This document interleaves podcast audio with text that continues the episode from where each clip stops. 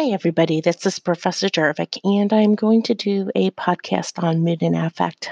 I'm going to highlight depression. I want to first go over a couple of things. Um, mood, of course, is a subjective thing that the patient feels, versus affect is what we, as the nurses, what we see in the person, and that would be what we would be documenting in the chart. There will be quite a few different definitions that you'll notice throughout the textbooks um, about mood and affect, and you'll need to make sure that you're learning those so that you can properly use those. So, one of those is melancholy. Melancholy is actually just that sad feeling that um, each of us can have.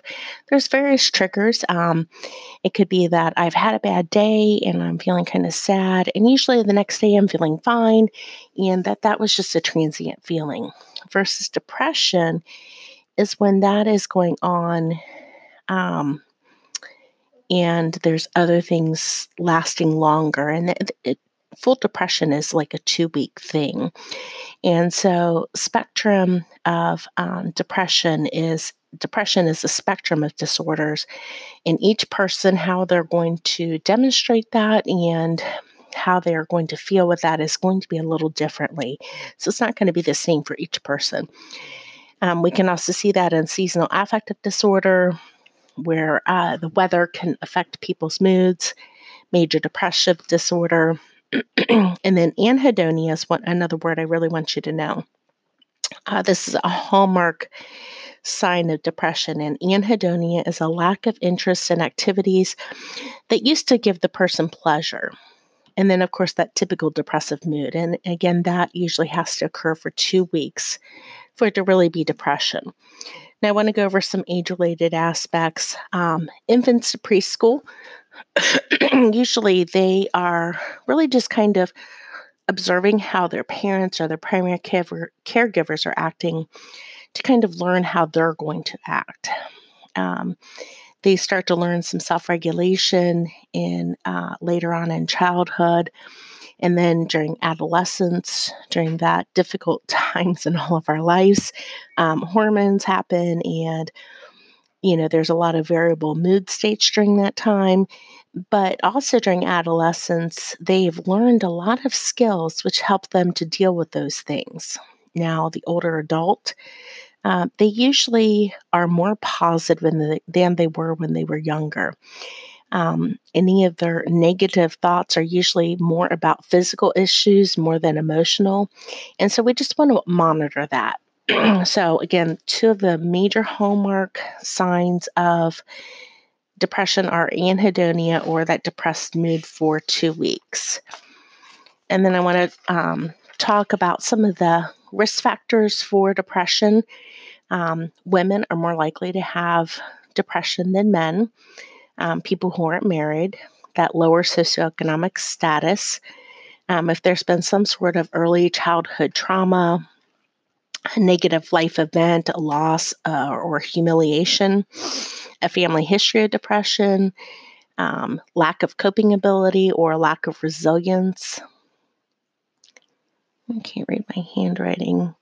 A lack of social support, um, oh, postpartum depression, um, so the time frame right after having a baby, they're of course at risk for postpartum depression. And then of course alcohol and substance abuse is going to increase that risk of depression. Now these should sound very familiar to the things we talked about in anxiety, so you should be starting to identify some themes. Now, from a cultural standpoint, um, things that I want to talk about is that female Latina women uh, they tend to be w- more worried about money issues, um, especially if they have had some immigration issues, and they tend to worry about the leaving the family behind. Um, some things people can become so depressed that they become mute or they start having hallucinations or delusions. And we'll talk more about hallucinations and delusions in our psychosis factor. Excuse me. Now, the nursing role we want to try to help them reframe those thoughts. We want to try to help them look at things in a more positive light. We want to help increase self esteem. And we can do this by um, encouraging exercise, um, healthy eating patterns, possibly religion if that's positive for the person, incorporating family, underlying beliefs or assumptions. We want to help b- build rapport with that patient, um, motivational interviewing, and we'll watch some videos in class. We want to try to get the patient to talk. Um, we want them to change their thoughts. And so, um, not for it to be a monologue of us talking, but them to be really talking. And then we really want to think about with those two key symptoms, that depression and that anhedonia, how does that affect their day to day life? So, is it affecting them with insomnia? Or is it affecting them where they're sleeping too much? They can't get out of bed. Um, are they having reoccurring thoughts at night where it's, you know, again, causing that problems with the sleep? Um, is it recently after a death or bereavement of a loss of a loved one or somebody that they were close to? Did they just start new medications? Um, or there a, is there a new medical condition that is potentially leading into this? now, children in depression, um, with them, um, of course, you know, not happy, not pleasure. That oh, that same thing as far as not being sad and not having pleasure, but it looks a little different than with children. They can be irritable, withdrawn, aggressive, negative. They may isolate themselves, and there may be a loss of energy. With adolescents, um, we may see them using drugs or sexual promiscuity, and there could be those thoughts of uh, death or suicide. And um, frequently, signs and symptoms of anxiety and depression are linked. And so we really want to watch with that. Now, anger can be a sign of depression with children because they just can't verbalize their feelings. So sometimes they just get angry. Now, I want to talk a little bit about um, postpartum depression. There's not a lot to really talk about with this, um, but I want you to understand the difference between postpartum depression and postpartum blues. So, about 70% of women who've had a baby do experience those baby blues.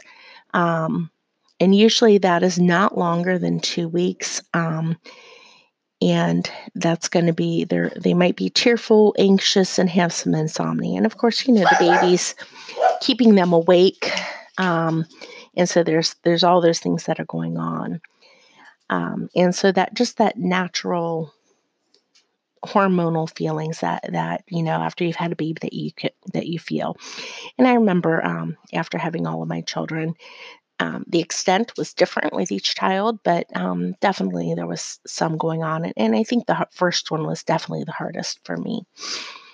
Um, if it lasts longer than two weeks, we really have to worry about the mom rejecting the infant. We want to make sure that the mom and baby are bonding. We want to be watching that the mom's not having any signs of guilt. Um, the mom could have some weird food cravings with this. There could be some weight gain. Um, she could be experiencing some very depressive feelings. Um, and we want to um, keep mom from having negative thoughts about baby. And we don't want mom to hurt the baby secondary to stress or emotions. Um, so it's hard to treat just with psychotherapy alone. So frequently, antidepressants such as SSRIs um, really have to be involved. So, some of the things that we can help as far as interventions is that we can teach that kangaroo therapy, that skin on skin care, that that really helps with bonding. Again, that psychotherapy, that talking it out, the um, SSRIs, and then anticipate um, the baby's needs. So that can help decrease the mom's stress and help um, the mom just feel better about everything. Now, we'll talk about postpartum psychosis. It's not very common, um, but with postpartum psychosis, it's kind of when that postpartum depression goes really bad. And they can have some delusions and hallucinations. And we'll talk about that when we get to psychosis. now, some interventions. Um, psychotherapy, of course, that's talking. Therapeutic communication is going to be one of our biggest things. Um, the books have some really good examples. Make sure that if you see those examples in your textbooks, that you're reviewing those. And remember that we're really trying to build trust with our patients, that we want to get them to talk um, about their feelings. Now, also another thing with cultures, you know, some cultures, out of respect, they just don't make eye contact or they don't like touch. Um, it just crosses some cultural boundaries. Versus others, if they're not making eye contact, it can be secondary to mood. So we really have to kind of gauge what's going on with our patients and see see you know what the the problem is. Um, and then I've had students ask before, is it okay to say it will be okay? And really, in it's it's kind of one of those cliche things of saying, yeah, it's okay. Um, better things that you could say to a patient would be, um, I'm here with you. Um, also, knowing that um, silence is okay, that um, just sitting with somebody and being present with them and being comfortable with silence. Another thing, especially with anxiety, is that um, you're going to keep somebody safe. That's a great comment to say um, when you're making a, a therapeutic conversation or a therapeutic comment to somebody. But always remember to help the patient focus on the positive. Um, what are they interested in? What is the positives? Um, and then, of course, with depression, one of the biggest things I really want to point out here is to watch for mania or a sudden increase in energy. Um, if somebody all of a sudden is saying, Hey, I'm completely better, I'm ready to go, and it's just kind of like out of the blue, um, this sudden increase in energy, they may, may now have the energy to commit suicide if they had been having any plans. So they're actually at an increased risk of suicide. So um, you just really have to watch that. That's a, a huge thing that somebody with low energy is actually less likely to commit suicide versus somebody with a higher energy level or somebody who's manic is more likely to commit suicide. So um, that's it for this introduction, and I will see you in the next podcast. I hope this is helpful. Thanks.